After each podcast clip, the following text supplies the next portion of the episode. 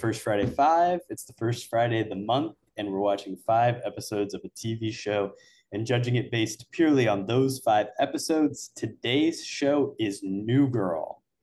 As always, I'm Korbin Zvokel, and joining me is Kody Webb. Kody, what's going on, man? Excited to be back for another uh, edition of First Friday Five here on KHAP. Uh, you know, love me some TV, and I think we have a really fun episode. So yeah, I'm excited. This month's episode for September, New Girl, was chosen by our guest, former uh, two-time guest on the pod already, a big uh, draft head in the history of the pod, Chris McGovern. Chris, welcome back, man. Hey guys, thanks for having me. This one is gonna be good. I've prepared all day and I'm ready. Very excited to hear your thoughts on New Girl, and honestly, really glad that you did pick New Girl because uh, it's a movie or it's a TV show that Kody and I both really enjoy and uh, have never really gotten a chance to talk about on the podcast. The five episodes that we are talking about are season one, episode one, the pilot, season two, episode seven, Menzies, which was Chris's toys, season six, episode five, Hubbedy Bubby, the lowest rated episode, season six, episode 22, five stars for Beezus, the highest rated, and season seven, episode eight, Engram Pattersky, the finale let's start with just what is New Girl? Why did you pick it? Chris, break it down for us, man.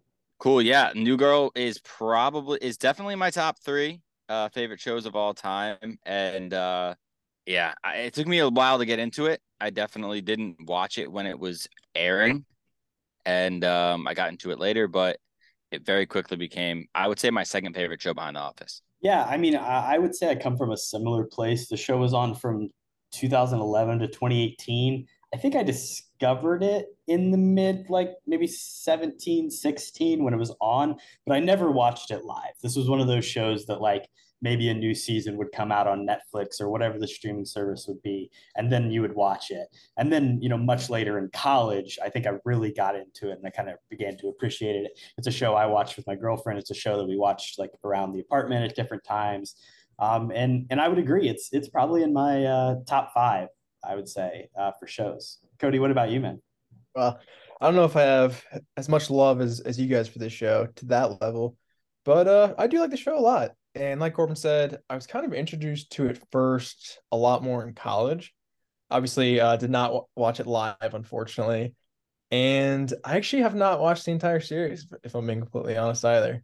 I think I was cut off around the end of season four.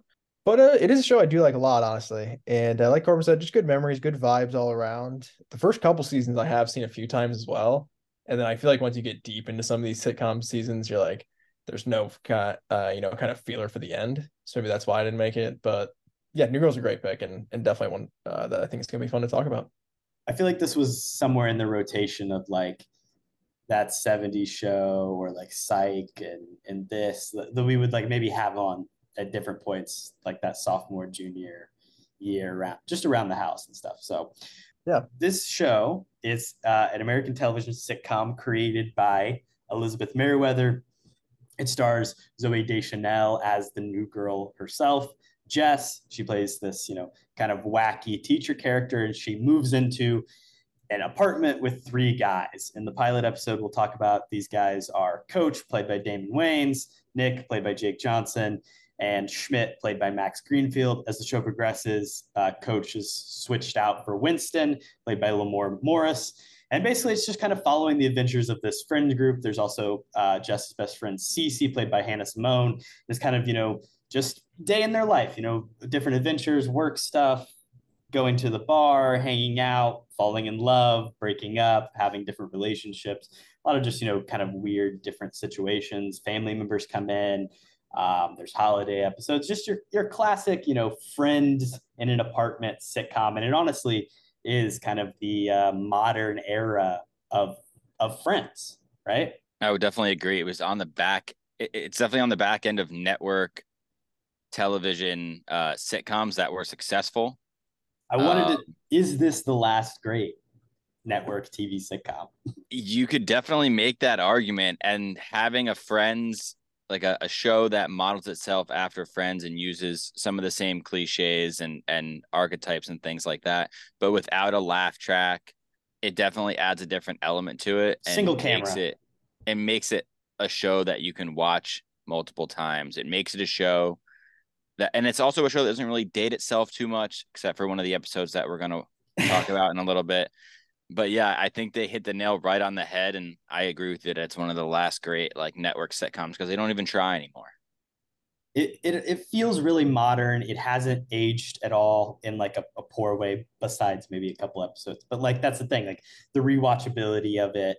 Um, it, it really works out well. Um, also, just I think the cast is so great together. They all interchange and they have so much chemistry. I, I read somewhere that like 20% of the episodes were kind of like unscripted or improvised. So there's kind of just like this this really like deep understanding of their characters and the kind of the ways they would work together and uh, it creates some really funny and deep character moments throughout the series.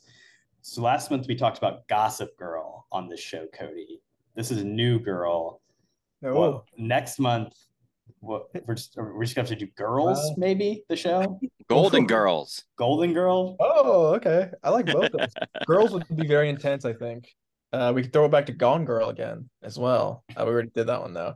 But yeah, I, I like the girls themes, and uh, like I, I agree kind of with the Friends comparison though too, uh, which I'll, I'll come back to a lot later as well. But there's like, of course, the big centered like will they won't they relationship, which I feel like is a Friends cliche. But I agree completely. The thing that carries both those series is kind of the cast's chemistry. The great thing about the show, I feel like too, is you can literally turn on like any episode at any time, and you're kind of gonna get the same experience. I feel like if you just watched it chronologically, um, which is a testament to the cast and the writing. I think is underrated too. It's a show that I think works really well for this format, even if there are some maybe some wacky things that happen with the the lowest and the highest rated ones. Let's talk about the theme song. Who's that girl? Who is it, Chris? Uh, that girl is Jess, and uh, like we'll talk about in a little bit with the pilot episode, you hear Jess sing it on the spot, and uh, I think that's really creative. You know, it doesn't make the show good or bad, or the episode good or bad, but uh, it's just funny that like you hear the main character sing the song, and then you end up hearing it for the next six years. I like the menace, the meta-ness a lot of it. Uh, like you said, especially in that pilot, just the way they introduce it. It's, it's literally in like the first couple scenes too. So kind of setting the tone. It's her character intro. Is Yeah, the of the theme series song. altogether, which is cool. Um, but it also, I mean, for su- uh, such like a musical show, I feel like there's a lot of music kind of wrapped around this show. They could have gone a, a little bit more kind of outlandish with the theme, and it would have been okay. For me, this is kind of middle of the road as far as sitcom uh, theme songs go. And also, I mean, throw to you guys. I, I don't even know how many variations of this even is there, because obviously there's the original early episodes where you know they have stuff going behind or like a play, and then I I know there was like a new rebooted one that I really hated, um, but I think there was more, right? seasons one through three is the main like hey girl performed by zooey deschanel and then after that they just went pure instrumental only and there was different variations within that like you said there's like a kind of a collagey one i remember that's I like, like that so bad even in the, the season finale or the series finale i think it's just like a title card basically so yeah, it's just like a graphic. I prefer that, you know, full length main one because the thing it's like it's not too long. You don't have to skip it, but it's just always this fun little bright thing. And it's, you know, kind of cute when the guys come in and they they hold up the sign and it just like fits the show really well. So I like this theme a lot. I think they maybe, as the show got later on, we're talking about 2016, 17, 18, they were probably trying to steer steer away from stereotypes when like the show is built off of stereotypes of past television shows and their success is on the back of others. Now obviously these writers did a great job, but like the quirkiness and everyone being in the title shot is like quintessential to this genre. So don't try to be something that you're not. Like Yeah. trying to avoid a corniness that that isn't really there, like that you need to lean into sometimes. Yeah, just be what you are. That's it. I like that. That's a good point too, because like the cast does expand a lot more, and you kind of want to include more people in the opening uh, kind of title too. So that makes sense actually more of kind of why they would. I feel like it's it's more of like a modern, like they were trying to stay relevant, kind of switching a theme song for for no reason. And I definitely like the OG original one, you know, better than than the new even title card drop. Um, I wish even for the finale, like they brought back the OG one. I think that would have been a cool reference. Now, correct me if I'm wrong, but they're like a Modern Family was running around this same time. There were probably two of the bigger sitcoms at the time, at least a little bit of an overlap. Modern Family did the same type of thing, where they went from everybody in the opening scene to just flash. Let's get into it. And you know, when you're wrapping up a show, you want those extra 15 seconds sometimes, but we're all, we're talking about network TV at the end of the day. You got commercial breaks, man. You've got a 30 There's time. block. You're stuck in. You got 21 minutes and you better make that shit fucking work. And and with friends, they relied they had like it was like three minutes an episode of laugh tracks and transitions and like exterior shots. And this show doesn't have that. So, you know, they they they packed it. They packed it all in. Obviously there's the famous exterior of the apartment building that we see a ton. And i think in the pilot there's more use of it but you're you're 100% right. Throughout the series like they're not like let's spend all this time transitioning between places and, and moving around. It, it, feels it feels more like a movie. It's it's single camera like we said. All right kody in the hierarchy of the shows we've done uh-huh. succession psych the office gossip girl scrubs national treasure where does New Girl sit? I'll throw out my opinion. I think um, below The Office, but above Gossip Girl. I think that's very, very fair. But I'm open to you guys. What do you guys think? I was feeling that as well. What, what do you think, Chris? Is The Office a better theme or is New Girl a better theme? Oh, we're talking about straight theme songs. Theme well, song I've never, only. Theme song I've only. never seen um, Gossip Girl. Like I've I've seen this it. This is definitely better than Gossip Girl. Not great. Kody no, I don't I remember. Can, Kody, I can say it's it's better than Gossip Girl. I think the Office theme song makes me feel something more than the New Girl one, just because the New Girl one's a little bit cornier, and The Office is my favorite show. I just think that that piano track if you hear that, you hear that walking down the street, you're like, okay, I'm happy. You know, it's it's a moment. Like you feel good. But if you hear the New Girl theme song, eh, okay, this is it's, weird. Why is this happening? It's fine. And Zooey Deschanel is super musical, and I don't know whether or not she wanted to lean into that or not. Maybe she was pressured to be more sing songy because people saw her as this like person who would do musicals or do or Sings sing or shower. whatever. And maybe she didn't want to I mean, obviously her character sings a ton, but like, who knows? Maybe there were talks of her being more musical, and she said no, and yeah. or maybe this, or maybe she kept wanting to be more musical, and they said this is all you got. I think right there, uh, in between The Office and Gossip Girls, is a solid spot for New Girl. So we'll yeah. we'll lock it in there. Um, but overall, I, I, do think it is a good uh, theme song. Let's get into the episodes, starting with the pilot. I really think this is a really solid pilot. It is unfortunate that one of the main cast members was swapped out, and maybe we can start there with talking about that a little bit. So, obviously, like I said in the intro, Coach, played by Damon Wayans Jr., was this character that was originally intended to be in the show. However, he was already on a show called Happy Endings. New Girl gets picked up by Fox after he'd recorded the pilot, but ABC renews happy endings for a second season. And obviously, being on a rival network, they basically prevented him from, you know, moving on. So the, the plan was they were just going to recast and just cast a different guy and play coach. And then they're like, okay, let's bring in maybe let's make a new character and bring in somebody else. So they got Lamorne Morris, and uh, the character of Winston was born from there. You know, the Latvian uh, basketball player, which I think now in 2023 that's not as funny of a joke because it's like, wow, you could be there's some there's some good basketball players from that uh, area. Let's just that's say. True.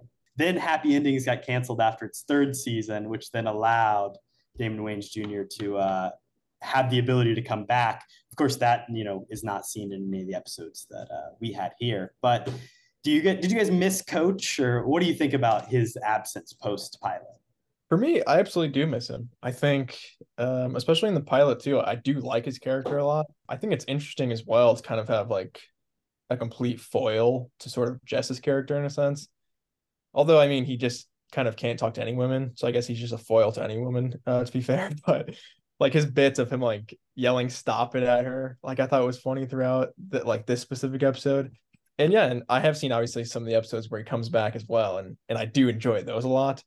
I think um, Damon Wayans just in general is kind of just a good comedian and, and a good fit with the show. Um, so I wish that there was more of him, but you know, TV be TV and studios are are all rivals, of course. So it doesn't surprise me. But yeah, I I do miss him a lot.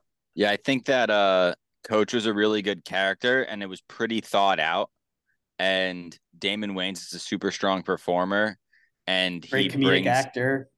yeah, and he brings that character to life, and that's why him leaving right after this episode, you can call it even like the pre-pilot, because I don't know, it, it just seems a little bit different. It seems like episode two and three are also pilots, like they really didn't know what was going on, and then they bring in Lamorne Morris, who's a little bit less experienced, and the character of Winston is not so thought out.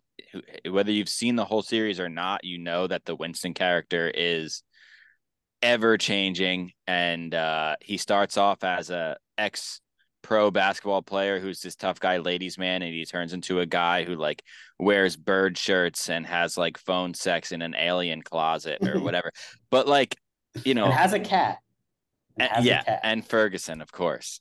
But Coach was a I, I feel like he was an anchor to that cast, especially him and Zooey Deschanel were the vets of that team. Yeah, I think. I mean, obviously, his character was kind of very one note and a stick that that solid like jock stereotype, and they would have had to develop him further. And you know, we get more of that development later on, but it would not have been drastic as the change we see from point A of Winston to the the very final scene of Winston, because it is a fucking journey of self discovery for sure. Yeah. Let's talk about the the rest of it. So the general conceit, the setup girl has to live in an apartment with these three guys. Um, I think it's just like a really smart, like it's a good log line for a TV show, and it works out really well. The douchebag jar is a highlight of this episode, and that's something that continues on for a really long time. I think Jake Johnson, despite not being, you know, maybe very well known or as experienced, really shines in this role, especially. And I think in the pilot, that for me is like the instant hook of how great he is, how much chemistry he has with Jess and with everybody and, and overall, yeah, I just think this is uh, one that hooks you right from the start and makes you want to keep watching the show. I agree. I think plot wise, it is interesting too, just because, I mean, you're putting the characters in a fun place, just comedically. Obviously, Jess like coming off a breakup, everything with like the dirty dancing. I don't know why, but I think it's really, really funny. She just watches that movie on loop for How much 24 money did they shell out, Kody? Probably a lot. Uh, good music in that movie as well. That can't be cheap. But another big difference that I like too is is kind of the evolution of Schmidt, which I'm sure we'll talk about. But I feel like specifically in this pilot, I did notice as well, like this is Schmidt like 1.0. Like even when he rips his shirt off uh in the first couple scenes, it's like, dude, you- you're not even buff yet. Like uh I've seen this too many times to know like you don't normally look like that. So I think that's just funny. Like his evolution, even from like the first season, is is pretty drastic. Yeah, I think that the like the douchebag jar definitely carries on for a little bit, but they definitely it goes away eventually.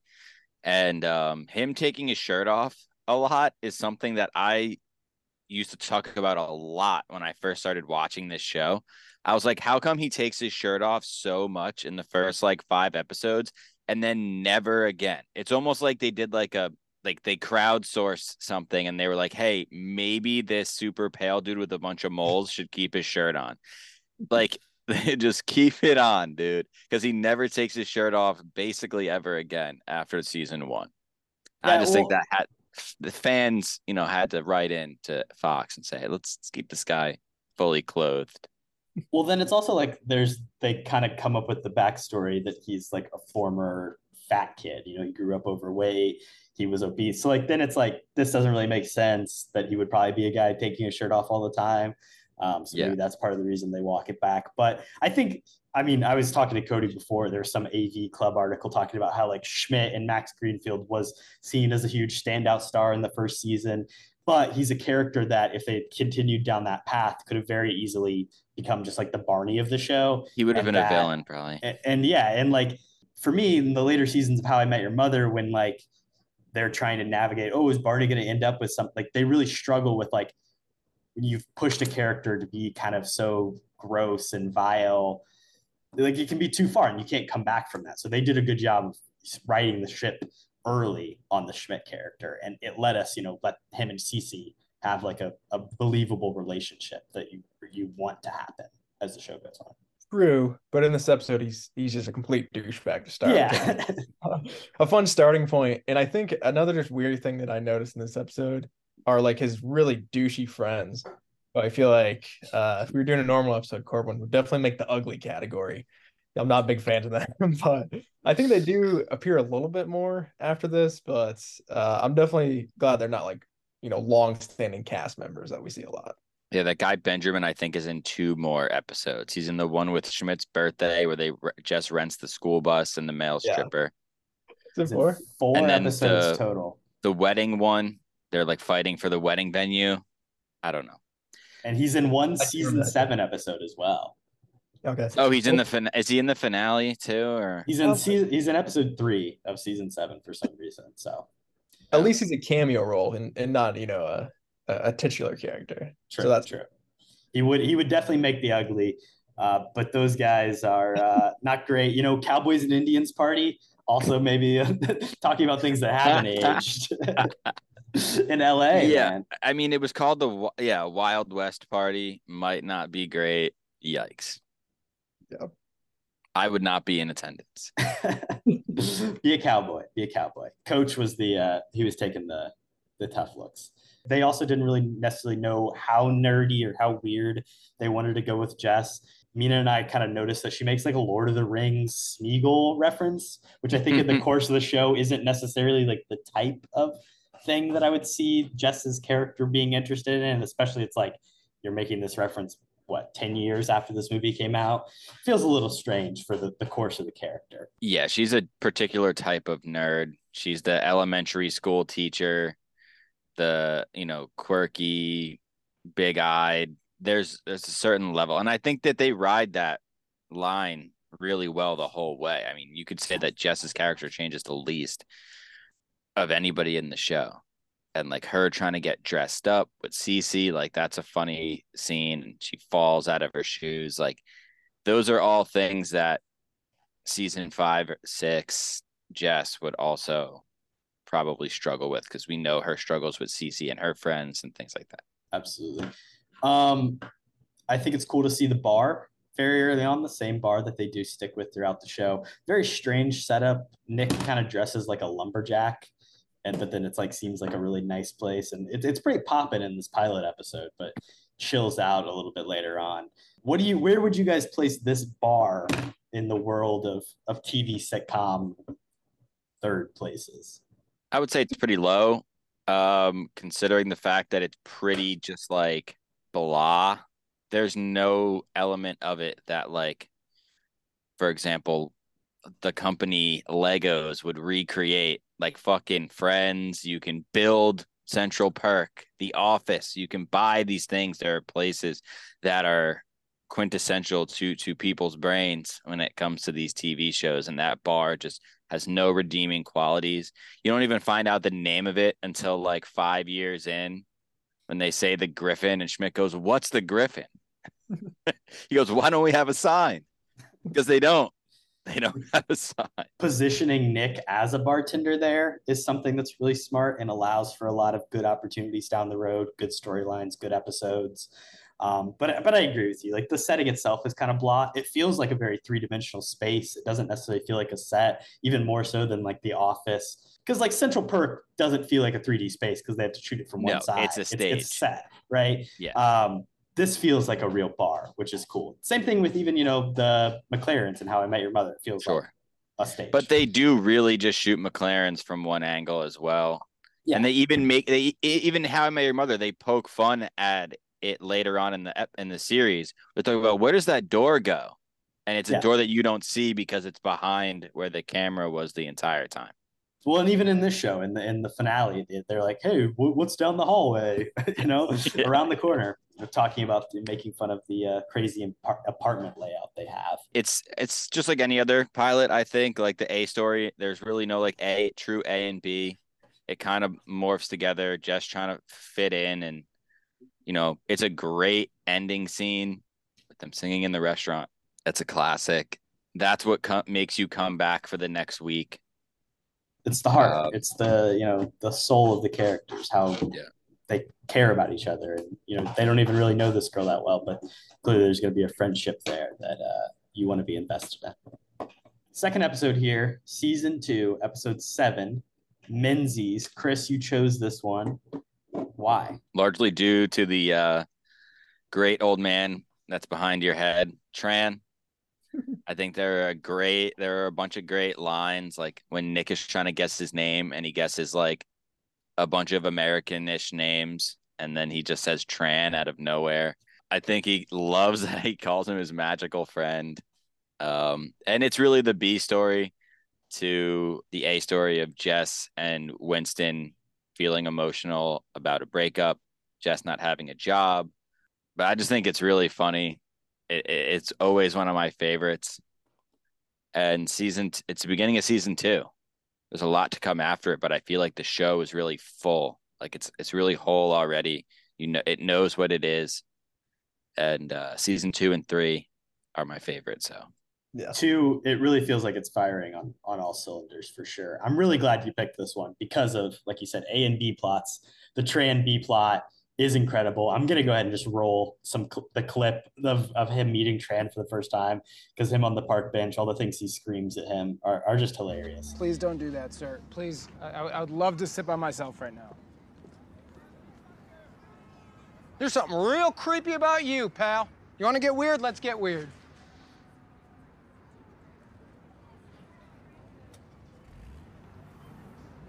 You got a nice face. An anger problem?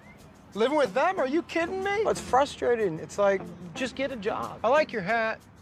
I like how it's not a team or a logo, it's just blue. Would you rather be covered in fish scales or feathers? Scales? Why, you weirdo? You want to see me jump really high? I'm afraid of dying, man. The enemy is enemy. The enemy is the inner me. Do you understand a word I'm saying? You just nodded everything. I need to change, and you showed me that. I have an anger problem. Thank you. Can I get a hug? Um, and he's a, a bright spot. Rest in peace to the actor that plays Tran. He did sadly pass away uh, about a year ago. So great episode choice though here. Kody, what do you think about it? R.I.P. I did not know that either. Uh, so that's tough. But let me, let me get his name. I, I gotta. Yeah, respect to him as well. Ralph Ahn. Ralph Ahn. Rest in peace. Ralph Ahn. Shut out. Um, but I think this is a great pick for uh, for a guest choice as well. How can you not love Tran? Um, and like I said, the introduction is so great. Him swaddling like a baby uh, in a mini pool and then Nick trying to do it to the rest of his friends, I think is is compoundingly great. Uh, I mean, you can say so much about Tran, but you know he's a really good listener. I think that's probably my favorite thing about him. And honestly, you guys can obviously correct me on this, but I feel like obviously he, he never really has any lines. Does he have another line as good as "You are a huge baby"? Because that is just so good. I mean, how it's can only you, line in the whole show? Yeah, yeah. That's awesome. well, you can't top it. So I, I think that makes sense. But um, you are a huge baby. I think that's probably one of my favorite quotes from the show. In uh, his final appearance, he says one word: drive. So oh wow, that's new to me. Season seven, The Curse of the Pirate Bride. Uh, oh, it's the yeah, second to last. episode. Yeah, he is an incredible. But Tran's great. Yeah, I love Tran. I think the the standout for this episode for me it's got to be Tran. Um, secondly, uh, Winston kind of sympathy you know, PMSing. Sympathy, that's the word. Sympathy PMSing is great as well. His his entire just um, you know look and outfit. I love the glasses that came down uh, when when they were hanging out. But yeah, Win- Winston's great, and I think this episode really does highlight like the evolution even from season one to season two of of his character and kind of just going into a different direction comedy wise, which I think works a lot better with Winston. So, yeah, I think it's a standout episode for him as well. Some really good Winston stuff here. Uh, the Schmidt and his boss stuff. I don't know. It's kind of just like it doesn't have a huge impact on like the rest of the show, and I think it's getting to that thing where it's like it feels kind of early Schmidtish, but there, there's some good moments. Uh, what does he want to be named as? Moises. Moises Perdue. Moises Perdue in any uh, future literary adaptations for life. I think I mean that that whole that I guess you could call it a B plot or the C plot, I guess, um, with Nick and Tran being B. It's the C Cece and Robbie and Schmidt and his boss. You, you know, Schmidt wants a bat is is is you know he likes bad girls, and then this lady is like trying to tie him up, and he's like belittling her. Um, and he's guaranteed to have mercury poisoning. So I hope that all gets squared away for him. He's a he's a resilient boy. He can uh, he can take it no matter what. Um, obviously, also this episode is him, you know, being hard on Jess and, and needing to force or she needs to get a job, right? She's currently unemployed. She got fired. She's looking for a job, and then that since she can't pay for utilities, that causes the uh, the hot water to be shut off at the uh, house, which in the midst of Nick and his, you know, Tran anger being released, he shows up at the house and it just the greatest line delivery of, "Hey gang, why is the water so cold?" and just all the chill Nick stuff is is so good. I love it. And then he goes, and then he goes, uh, he says something like, "Oh, Winston, you're having a pre-menstrual something." it's so good. That ethereal flute music helped him out. And he gets real with Jess too we see him in the pool when he brings her to the pool for the first time and touches her boob and flips her over. Then he, you know, he gets real with her. And I think, you know, obviously he's the one that makes the most impact on her in that moment and obviously going forward. Yeah. Yeah. I think Nick is great in this episode too.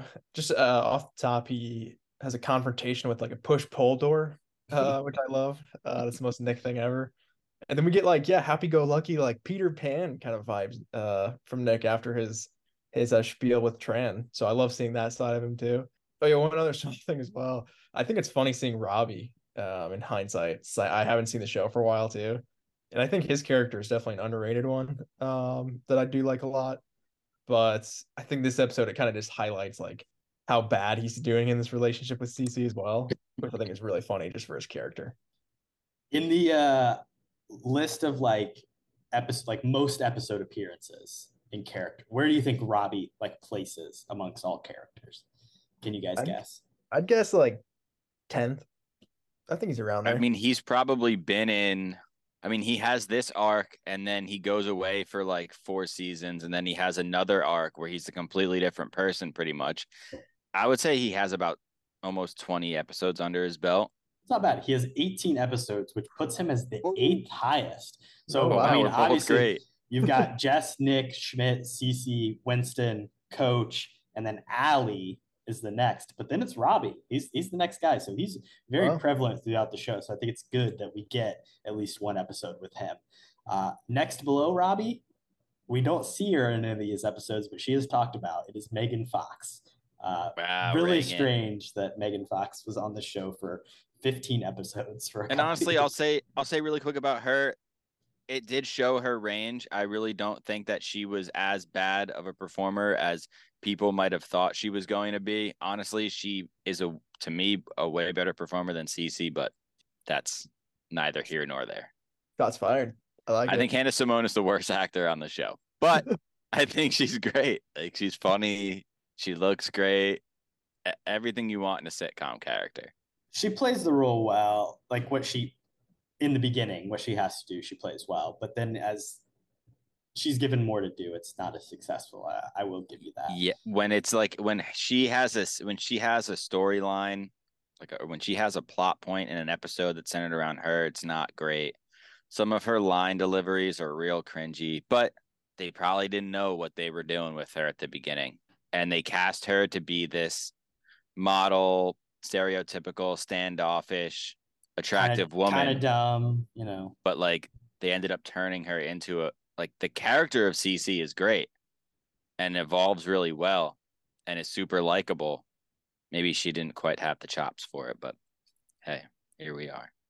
i agree with that uh, last thing i'll say about this episode uh, some incredible drum roll from uh, both of our characters nick hitting the ba ba ba ba and just with the cymbal uh, you know that's how you do it that's how you do it drum rolls only Moving on to the lowest rated episode, which has a 6.5 out of 10 on IMDb.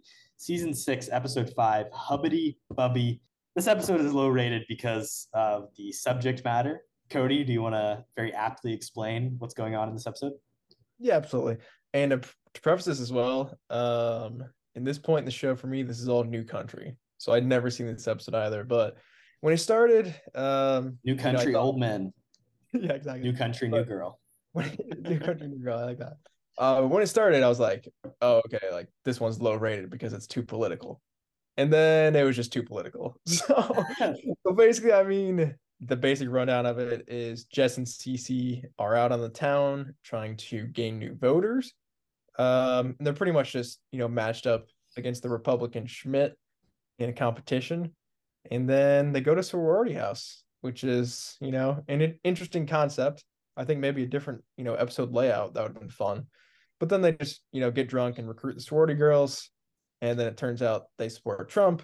So they some don't. sharp social commentary for you there, Kody. Yeah. So, you know, overall plot wise, I don't think this is the, the best New Girl episode ever. I don't hate it conceptually though. I, I think it's it's an interesting idea to go like because they don't go crazy political on like, oh, Trump's this terrible person. Like they don't actually, you know, shit talk anybody too much, I don't think. But I think it's it's kind of just bad timing and and nobody really asked for for kind of this sort of material from New Girl. I think the Yeah. episode probably does more for Paul Ryan than anyone else. And honestly, he needed I don't it, even know who that is. I don't either. But that was one of my questions. the Who's thing Paul is- Uh, running mate for John McCain. in what 2008? Yeah, fair enough. Or Well, in- here's the thing. This episode aired on September 27th, 2016. 42 days before the election. Mitt Romney, 2012. He was his running mate. Uh, he was also the former Speaker of the House from 2015 to 2019. And we know Schmidt loves Mitt Romney, but I think that it was interesting to see the show in its later years experiment with um, stuff outside of the apartment or the bar. Like you're going, you get the campaign office, you get the sorority house, you get to see how they interact outdoors, which is basically never done. they got that Um, budget. yeah, they they had a little bit of extra money and they went for it. Um, also, the show is on Fox and they're pushing a democratic agenda. So maybe the people who left their TV on after the news and saw New Girl for the first time were like, "What the fuck is this?" And then they went on IMDb and rated it really bad. Because, like you said, as a as an episode, it's not really that bad. I dislike it because of pandering. No matter what side doesn't need to be political. Just like don't try to make a sitcom too real. I don't understand it. Like i don't understand why you try to bring the outside world in. I don't need to see zooey deschanel dress up like trump at the tag i just don't need it and i don't need because you're almost trying to villainize max greenfield and schmidt in that moment as well trying to push this narrative on him unfairly. He's like he's one of your golden sh- like like he's one of the big people on this show, and you almost tried to throw him under the bus. I don't know. It, it- Yeah. it seems super strange. It seems like a a risk they didn't need to take. People could have got upset with them. Now, it was a network sitcom in its last breaths, so people weren't watching anymore anyway. So it doesn't really matter. Generally, I would agree with like the sentiments of the episode for the most part.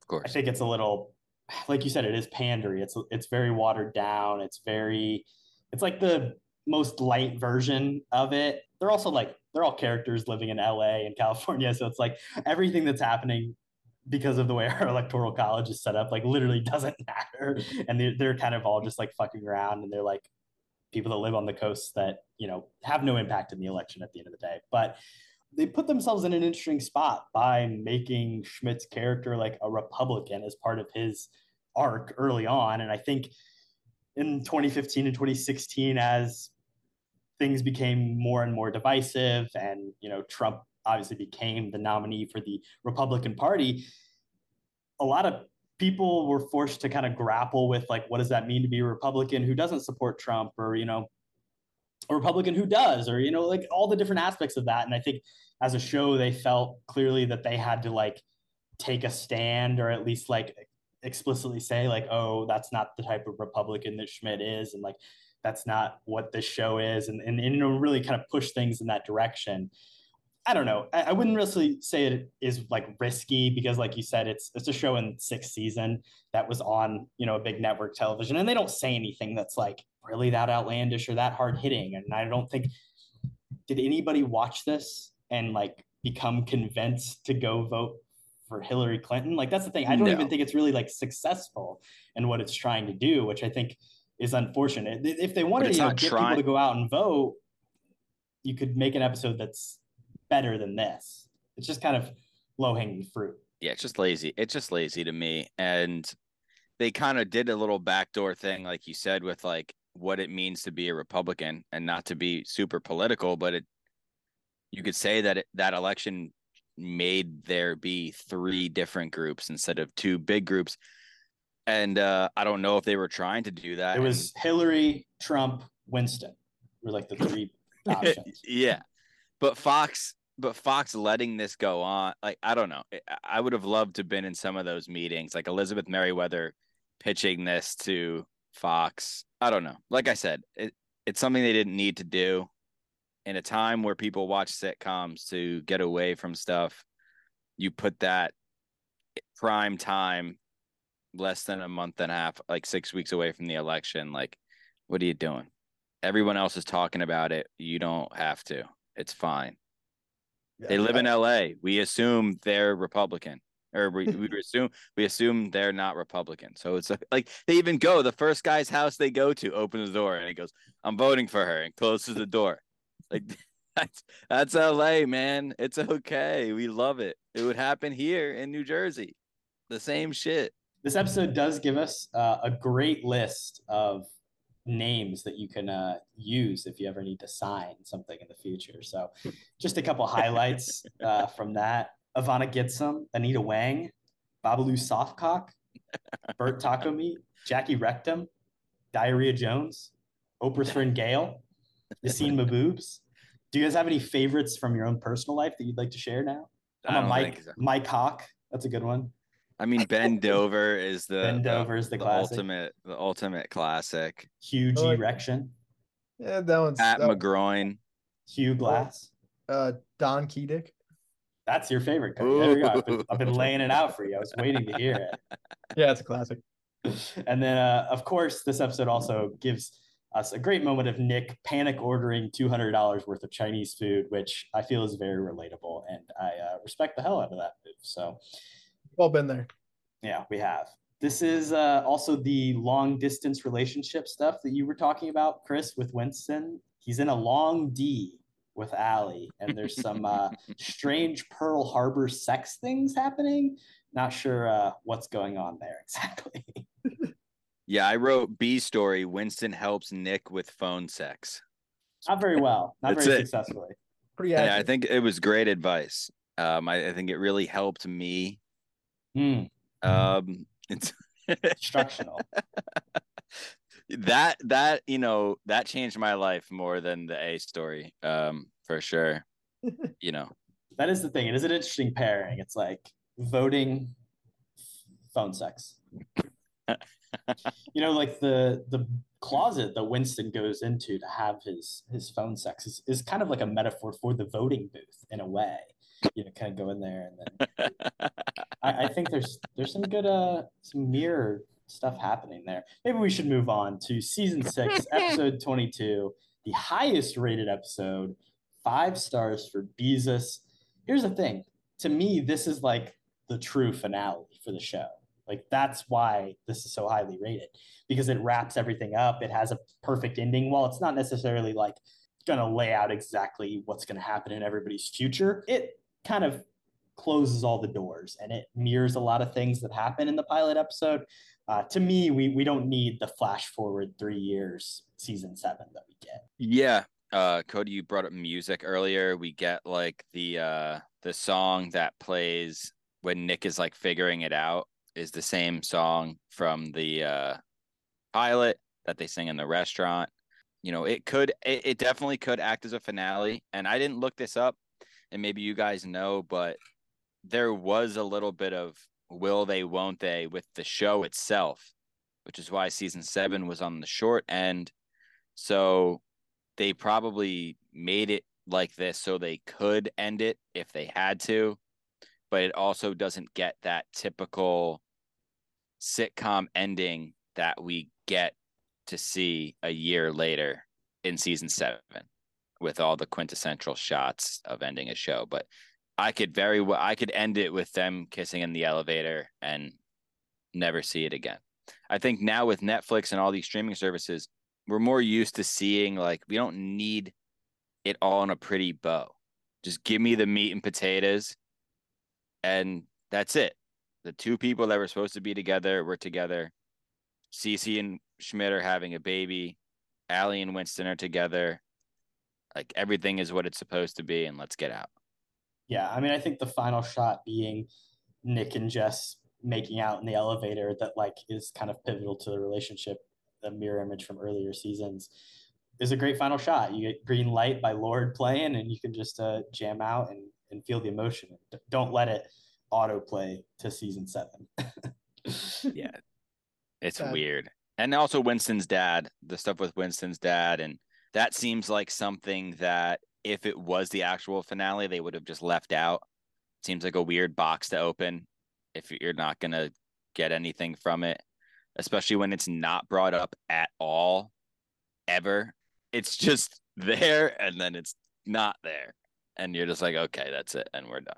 Yeah, it's like they needed Winston to have some sort of emotional arc as well in this episode. That is the sad thing. It's like sometimes he's like playing fourth fiddle and they're trying to include him. And I don't love the him and Ali relationship at, at every point. So so I don't know. I agree. The the father stuff probably could just be left out. Kody, what do you think about this episode, man?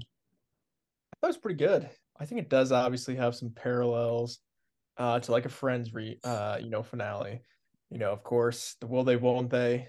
Big surprise, they will. Um, I think it would have been interesting if they go the other way with it, but I feel like with these two characters, it especially makes sense for them to come together. I'm kind of surprised it took uh, sort of six seasons to get to this point, if I'm being completely honest. Um, and then of course, um, the Cece and Schmidt stuff. I actually really like that as the B plot sort of to this entirety of the finale. Um, and of course, the iconic line, "I'm pregnant."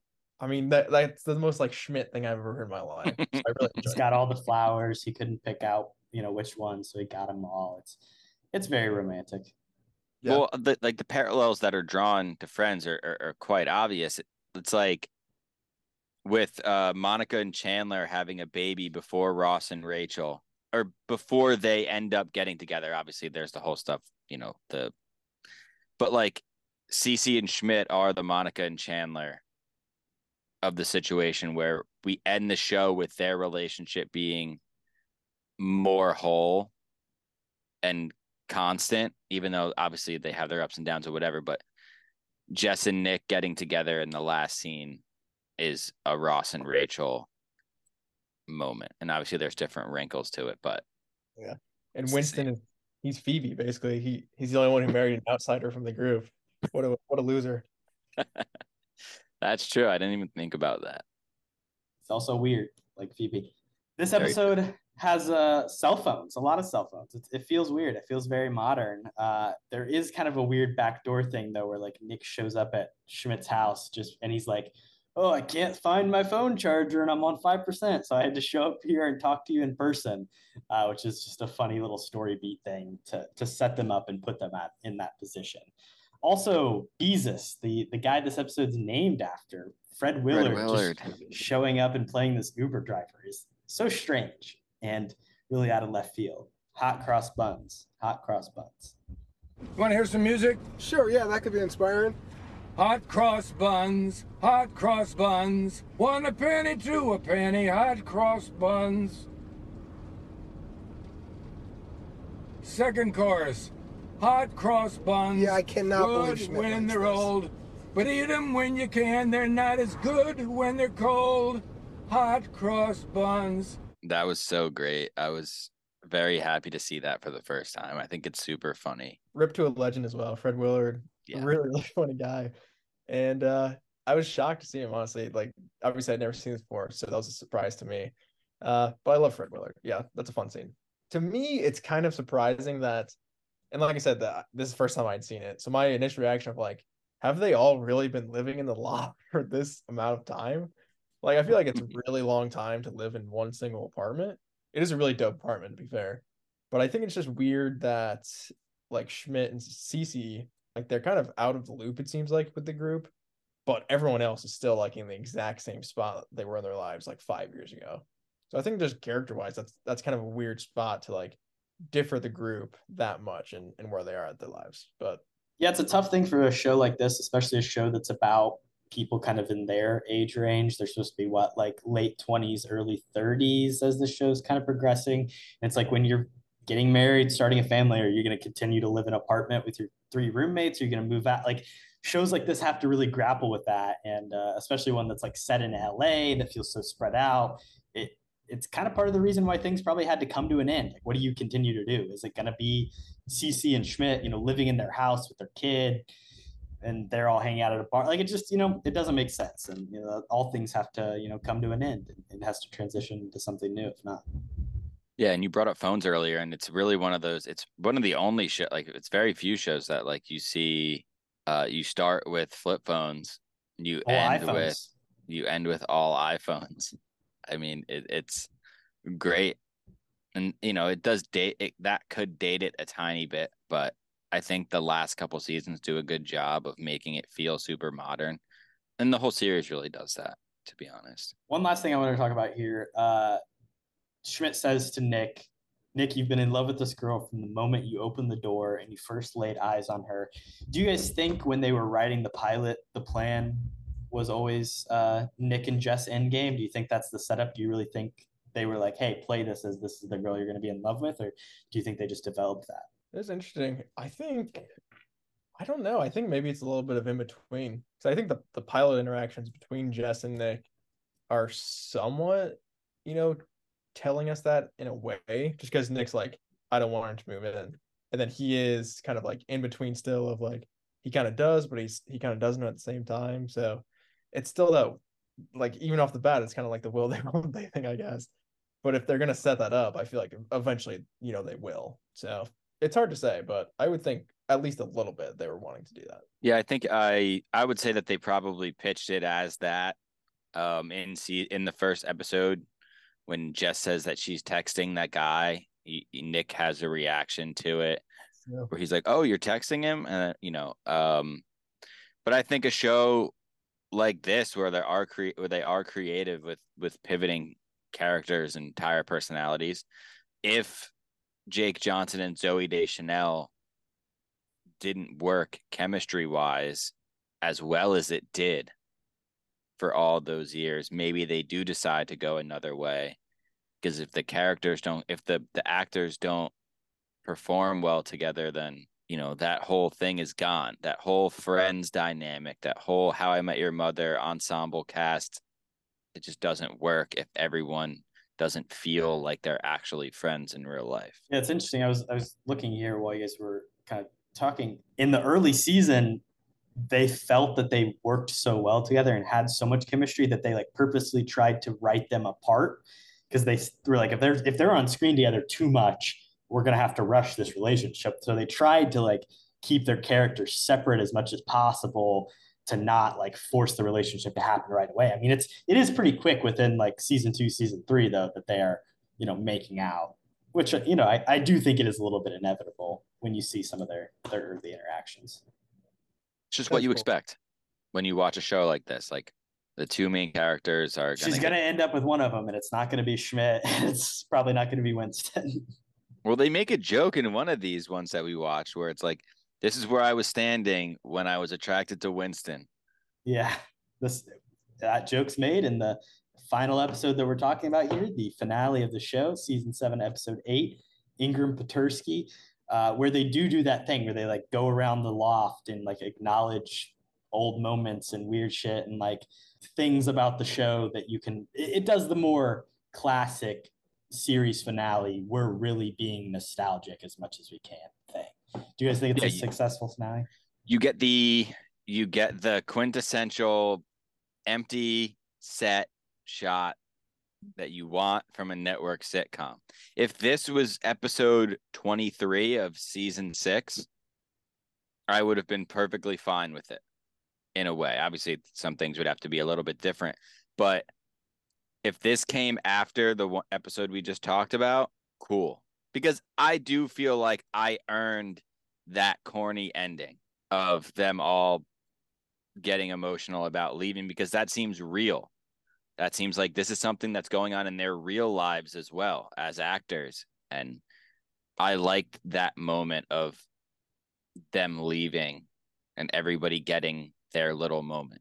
Also, you bring up like little flashbacks and memories and things. This show really doesn't have any clip shows or flashback shows or filler things like that, like every other sitcom does pretty much.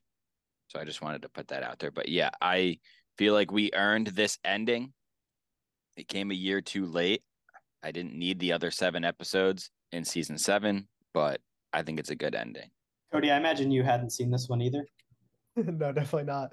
And I actually like that pitch um, from Chris of kind of just eliminating the entire last season and maybe maybe you could do like a two parter, kind of like Office style, where it's just a flash forward uh, for like an episode or two. I think that is at least ideal, uh, idealistically a, a better idea. But I do like this episode. I mean, like you said, it is very heavily nostalgia based. I think um, bringing back like a lot of just fun little things throughout the apartment, I think is always a good move.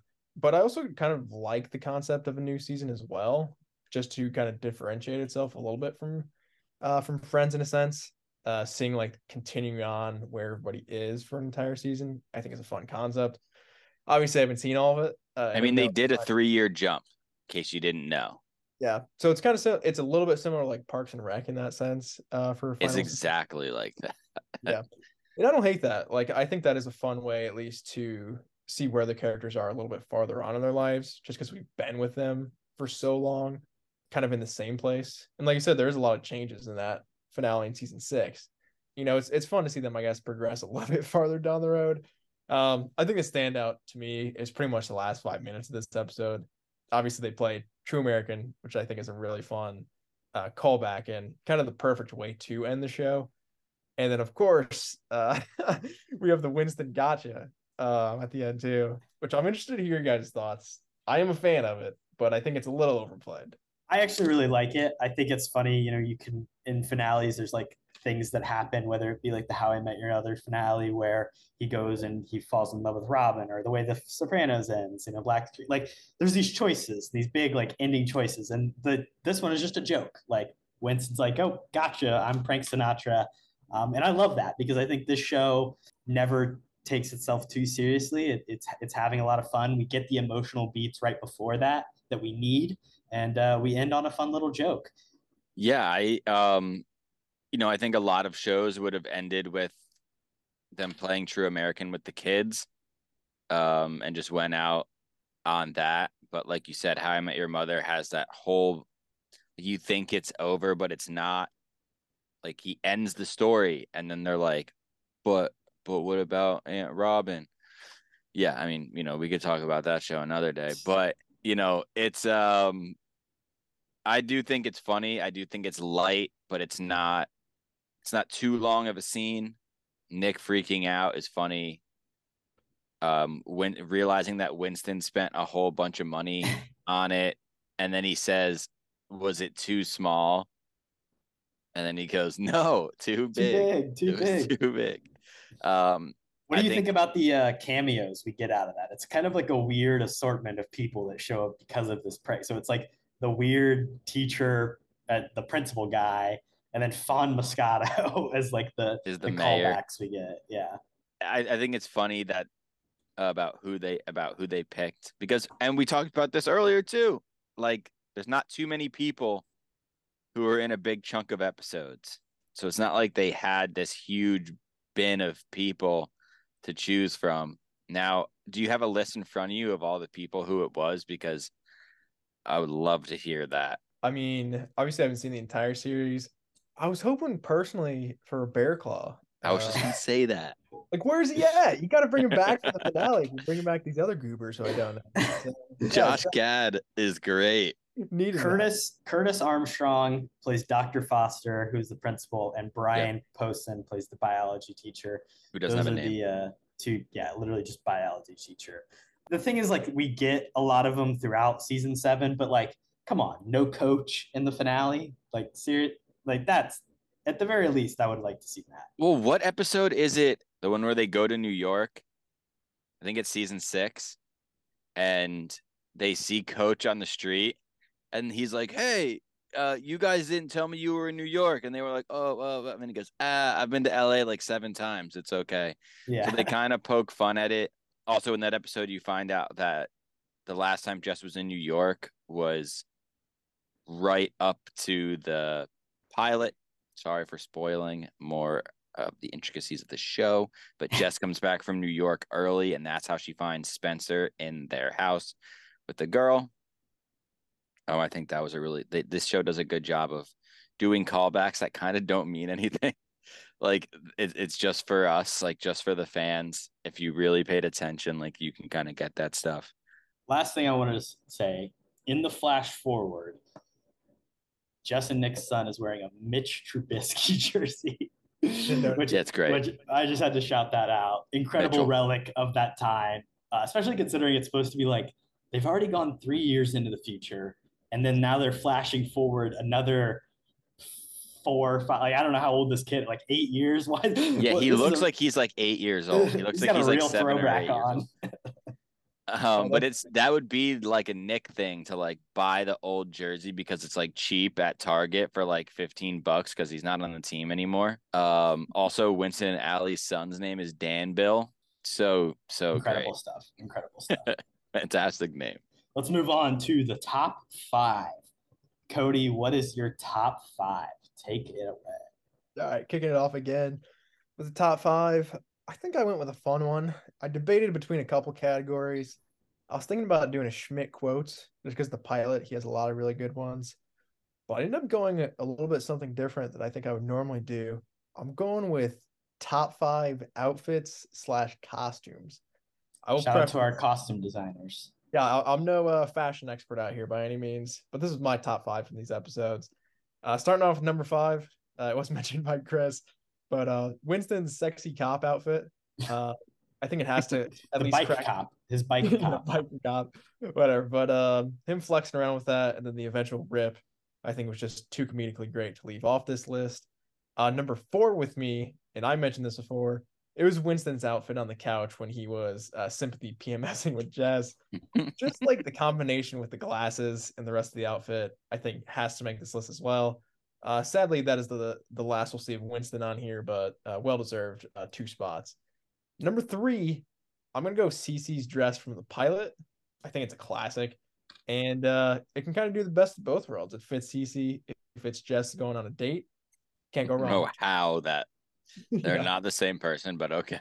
Nina, not Nina shouted this out. She was pissed because they would not be the same size. And if Jess was wearing it, it would be way longer on her and blah blah. blah. She's got she's mad. it's a magic dress. It's got to make the list. Uh, number two for me, I mean, this had to make it. The spacesuit phone sex outfit on Nick. Just iconic. You can't go wrong in any way or form, I think, with that. And uh, who doesn't want to have sex in space? So I think that's a great idea. Facts. Uh, number one at the top of my list here, it's going to be the ensemble from the pilot going to uh, the Cowboys and Indians party, specifically uh, Schmidt's costume. And I don't know if you guys know this, but his outfit is the exact same one from what I've seen that Ryan Gosling wears in the real world in Barbie. So basically, New Girl kind of inspired Barbie in a sense, which I think is really fun. and uh, Schmidt in the cowboy outfit is awesome. So that's got to be my top one. He's got a great uh, Ken look. There was also a great Ken quote in one of these episodes. In the season two, episode seven episode, Jess says, "I'll kick your testicles clean off your body. You'll look like Ken dolls down there." So hey, this movie uh, is heavily this is uh, heavily inspired. Love that. All right, uh, I do have to say I'm a little mad that the uh, beanie and red sweatshirt that past Nick is wearing when he moves the couch uh, didn't make the list because that's an incredible outfit. He's in consideration. Um, also, fat yeah. suit, fat suit Schmidt is just always a joy to see on screen. One of my most memorable scenes in this show is fat suit Schmidt trying to have sex in college, and he just is slipping and sliding around. It's so good.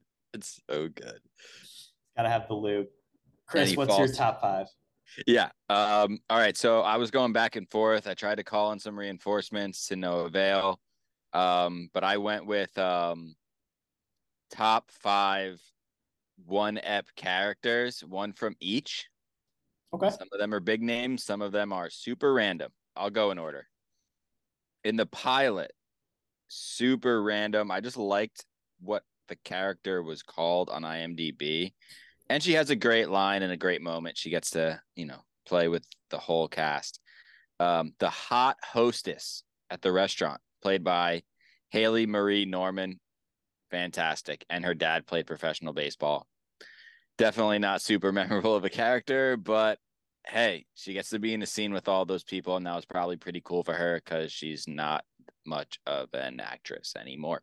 Nepo So- baby. Maybe so. Maybe Love so. that. MLB Nepo baby. Yeah, we love those. Um, okay, and then Menzies. Um, we got Jacqueline Suzuki, aka the flautist, in the background of the pool scenes. Oh, Um, she's The just best sitting part, there. the, the closed captioning, I forgot about it. ethereal flute music starts playing. and she's chilling in the back of all of the pool scenes, but most memorable, the tag when Schmidt, Tran, and her, Jacqueline Suzuki, is just they're just cracking up when uh, Jess and Nick are trying to float Winston in the pool. she's all she's never been in anything else ever. I looked her up, Wow. but she is a violinist in a symphony in San Francisco. So shout out Jacqueline Suzuki. She's alive and well Come on the pod. Roll yeah check. we would lo- we would love to to see that um okay and then uh what's next i don't know what i'm doing The, oh uh, oh oh political excuse me. episode. Yep. Hubbity bubbity. yep we get um kate flannery meredith palmer from the office I played forgot to Mary- mention. Oh, plays Forgot to mary mention that as well. her character's name is Mary Ellen, and she is the campaign person. She's great.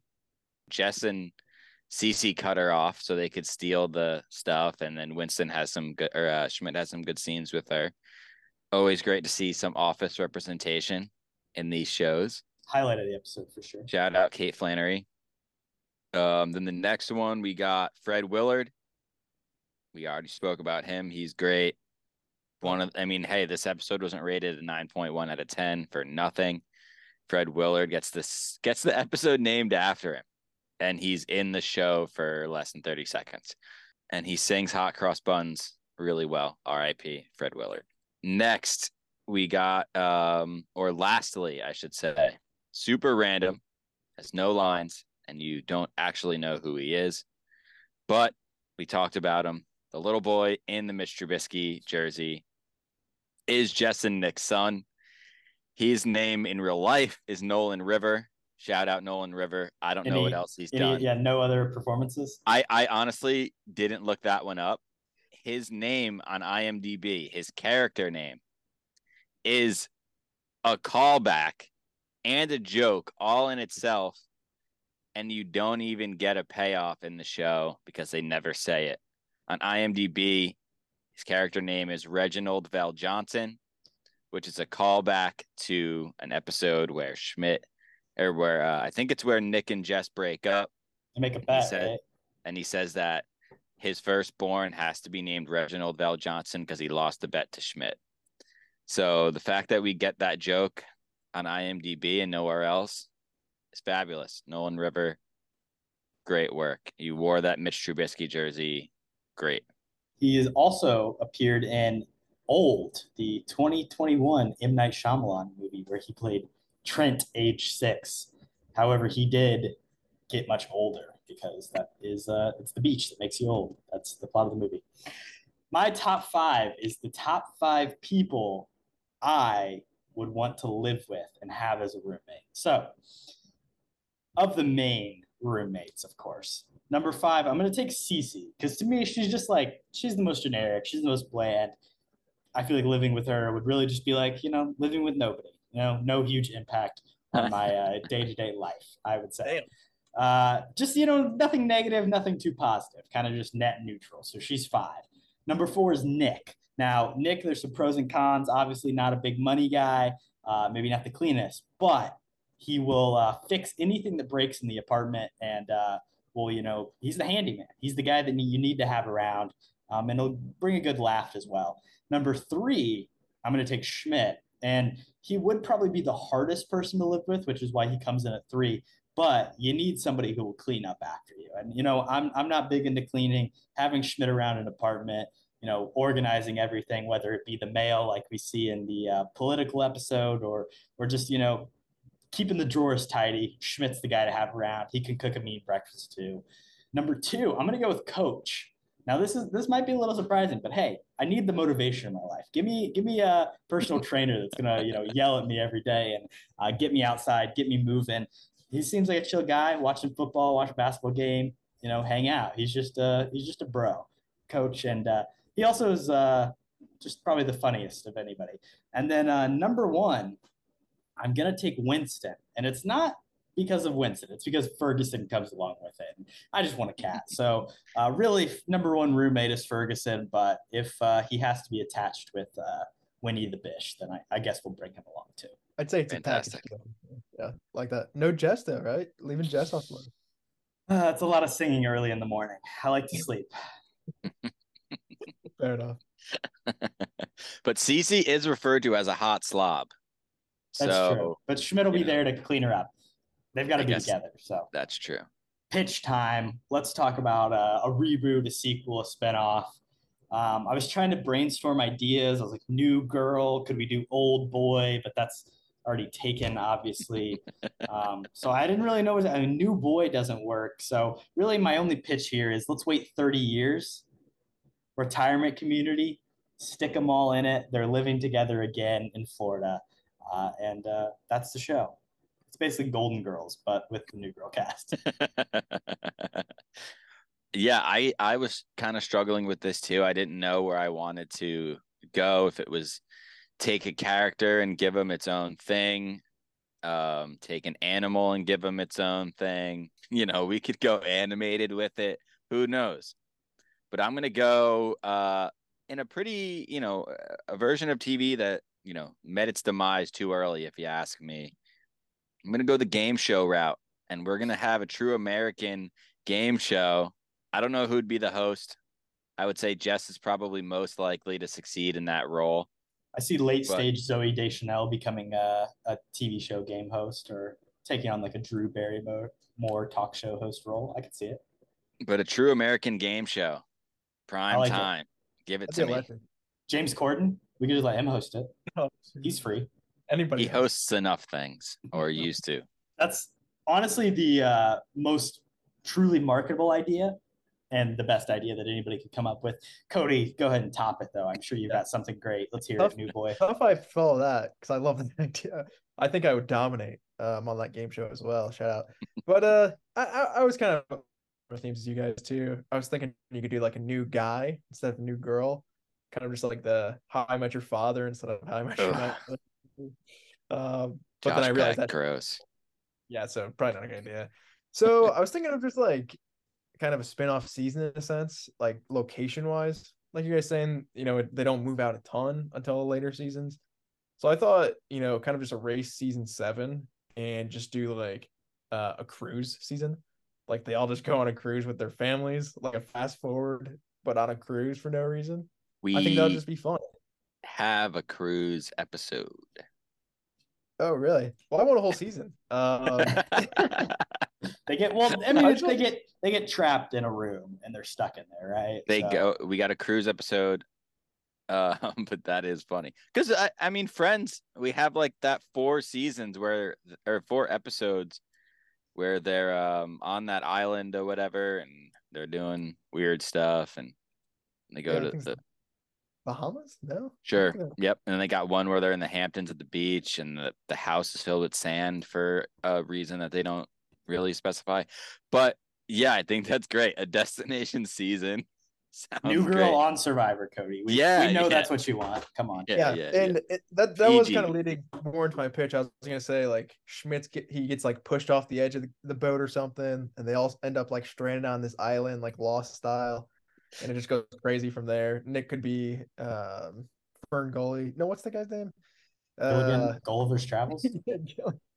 Nick could be Gilligan on an island by himself. Like there's comedic stuff there. I think that you could do. I actually was doing trying to do some research for this topic, and I was looking on Reddit and like fan fiction people like making up episodes, and one person's tagline was Jess falls in an alligator exhibit while looking for a birthday present for Nick.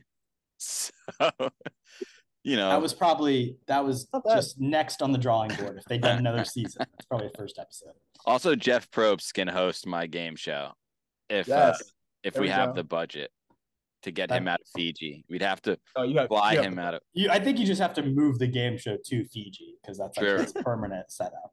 yeah, he lives there. If there was a character that I wanted to pull out, we got to go Jess's dad, Rob Reiner, Bob Day. There's a lot of untapped potential there. Just give Rob Reiner a TV show, him living in Portland. There's probably all sorts of great, you know, watering plants, smoking weed. Who knows what he's doing? And Rob Jess's Reiner's mom does shrooms or whatever. So The Pacific We- Northwest, man. It's crazy. it's a crazy place. Is that the president of Portland? That's a great coach.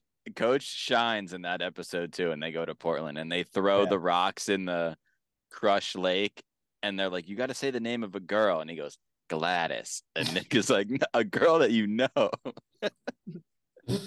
Uh, That's so good. show's so great.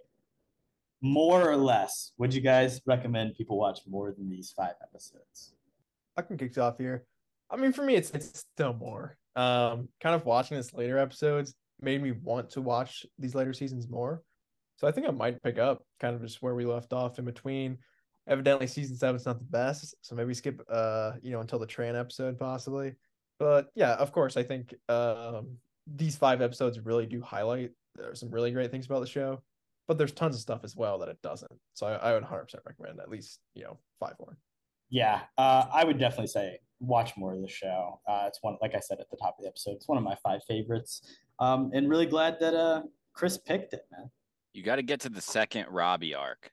It's it's really just uh where the show uh hits its uh hits its stride there. Robbie 2.0, he's a real bad boy. Got to watch out for him. Chris, Yeah. thank you again for coming on, man. Appreciate it. It's always good to have you on, and uh, you'll be back again for uh, something a little musical, maybe. Wow. Hint. I uh I'm honored to say the least. I was listening to show tunes to and from work today. You know, people might look at me and not think that, but hey, it's part of life. It's a good show, a great show. And if you haven't watched it, you should uh, definitely check it out. Recommend it to the people. All right. Thank you for listening, and peace. What you just said is one of the most insanely idiotic things I have ever heard. At no point in your rambling, incoherent response were you even close to anything that could be considered a rational thought. Everyone in this room is now dumber for having listened to it.